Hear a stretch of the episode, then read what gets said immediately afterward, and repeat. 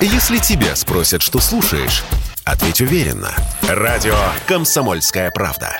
Ведь Радио КП – это истории и сюжеты о людях, которые обсуждает весь мир.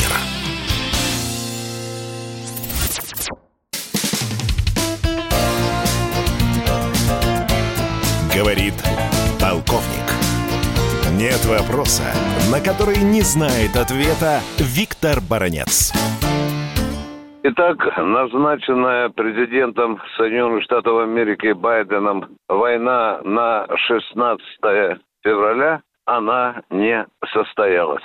Сегодня весь мир гудит только этой новостью и задается вполне резонным вопросом, кто будет отвечать за эту брехню? Почему президент Соединенных Штатов Америки во вчерашнем обращении к народу даже словом не молвился о его вероломной лжи, даже не попросил извинения у всех тех одураченных людей, которые два дня, во всяком если не три, стояли на ушах. Видимо, это не в правилах американской политики, включая, разумеется, и главу Белого дома. Раздается огромное количество ехидных реплик, в том числе и в отношении знаменитой в кавычках госпожи Псаки, которая теперь оправдывается. Оказывается, что 16 февраля – это не то 16 февраля,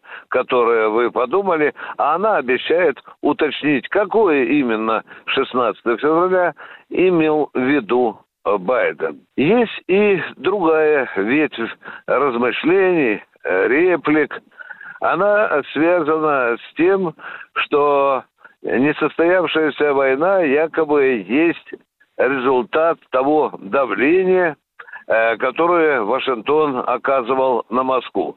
Но это уже пропаганда, это уже сказки, это такое же вранье, вранье того же сорта, который запустил в информационное пространство Байден. Мы, конечно, не можем сбрасывать со счетов, что именно за день до отмены так называемой трепливой войны Россия сделала достаточно друг шаг в отношении, скажем так, тех недругов, которые изгаляются над тем, что Россия якобы с минуты на минуту вчера же должна была напасть на Украину. Вы знаете, эти люди словно не слышат ни Кремль, ни МИД, ни Минобороны, которые на протяжении уже нескольких месяцев говорили, что у Москвы нет никаких планов на падение на Украину. Виктор Баранец, радио «Комсомольская правда», Москва.